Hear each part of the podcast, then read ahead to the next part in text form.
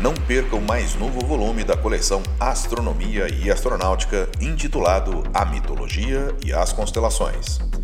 E não deixe de seguir Astronomia e Astronáutica no Instagram. Os links estão na descrição desse episódio.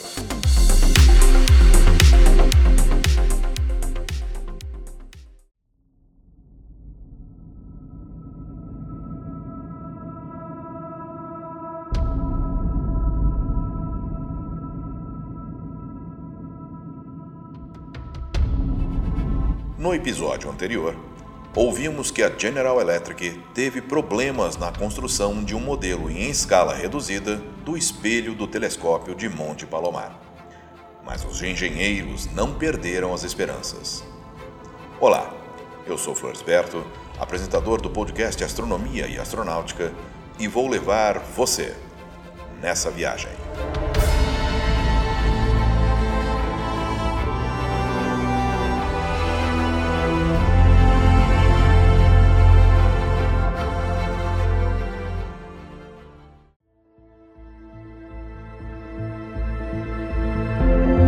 Em julho de 1931, os engenheiros da General Electric fabricaram um segundo disco de um metro e meio.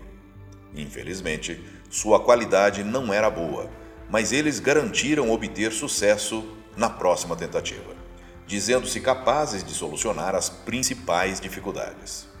A essa altura, três anos já haviam se passado na tentativa de fabricar um espelho de quartzo fundido e já havia sido gasta a impressionante quantia de 639 mil dólares, sem qualquer resultado. Hale não podia mais esperar e, angustiado e para desespero dos técnicos da General Electric, resolveu encerrar o projeto do espelho de quartzo. Seria necessário recomeçar tudo de novo. Desta vez, o material escolhido foi o Pirex, vidro resistente ao fogo utilizado para fabricar louça. O Pirex nunca tinha sido utilizado para a fabricação de instrumentos ópticos, mas devido à sua insensibilidade às variações de temperatura, tornava-se interessante aos olhos dos construtores do telescópio gigante. No final de 1931, foi assinado um contrato com a Corning Glass Works Company que fabricava esse tipo de vidro e que se comprometeu a fundir um disco de Pirex com 5 metros de diâmetro, cujo preço foi calculado entre 150 mil a 300 mil dólares. O problema do Pirex era o peso. Com esse diâmetro, se fosse fabricado em Pirex maciço, pesaria 42 toneladas, o que o tornaria impossível de montar. Além disso, o resfriamento de um bloco desses levaria algo em torno de nove anos. Mas, após várias consultas entre os especialistas da Corning e os cientistas de Pasadena, o astrônomo Francis Pease propôs uma solução revolucionária. Ao invés de um disco maciço de pirex, sugeriu fabricar um espelho fino, mas reforçado por uma rede de caneluras, semelhante a um favo de mel, que permitiriam reduzir o peso do disco a 20 toneladas, sem lhe sacrificar a resistência. Essa solução nunca havia sido tentada antes em outros objetos, mas a ideia foi aceita pela Corning e os técnicos começaram as experiências com um disco de apenas 65 centímetros de diâmetro. Aprovado o primeiro modelo, passou-se à fabricação de um espelho de um metro e meio de diâmetro, seguido por outro ainda maior, de 3 metros.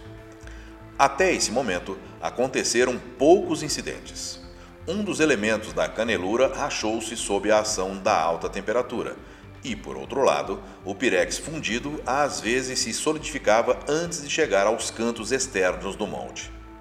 Finalmente, em 1933, conseguiu-se fundir um disco perfeito e o telegrama anunciando o sucesso provocou uma explosão de alegria em Pasadena. Hale ficou tão encantado que imediatamente esqueceu todas as dúvidas que durante quatro anos o haviam atormentado a respeito do telescópio.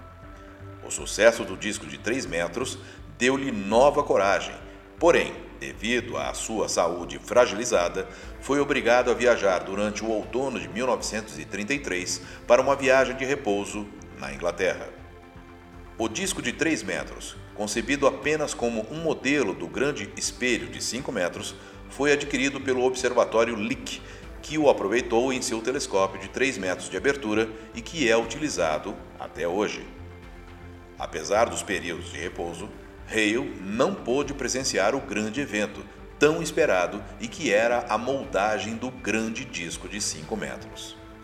O dia era 25 de março de 1934 e vários cientistas e jornalistas, além de espectadores, se dirigiram a Corning para testemunhar às 8h50 da manhã as 20 toneladas de vidro fundido começarem a escorrer por entre as saliências das caneluras do molde. Tudo foi bem durante as primeiras horas, mas, de repente, um fragmento da canelura soltou-se e começou a flutuar na massa em fusão. Enquanto os técnicos se perguntavam o que fazer, outros fragmentos estalaram sob a ação do calor.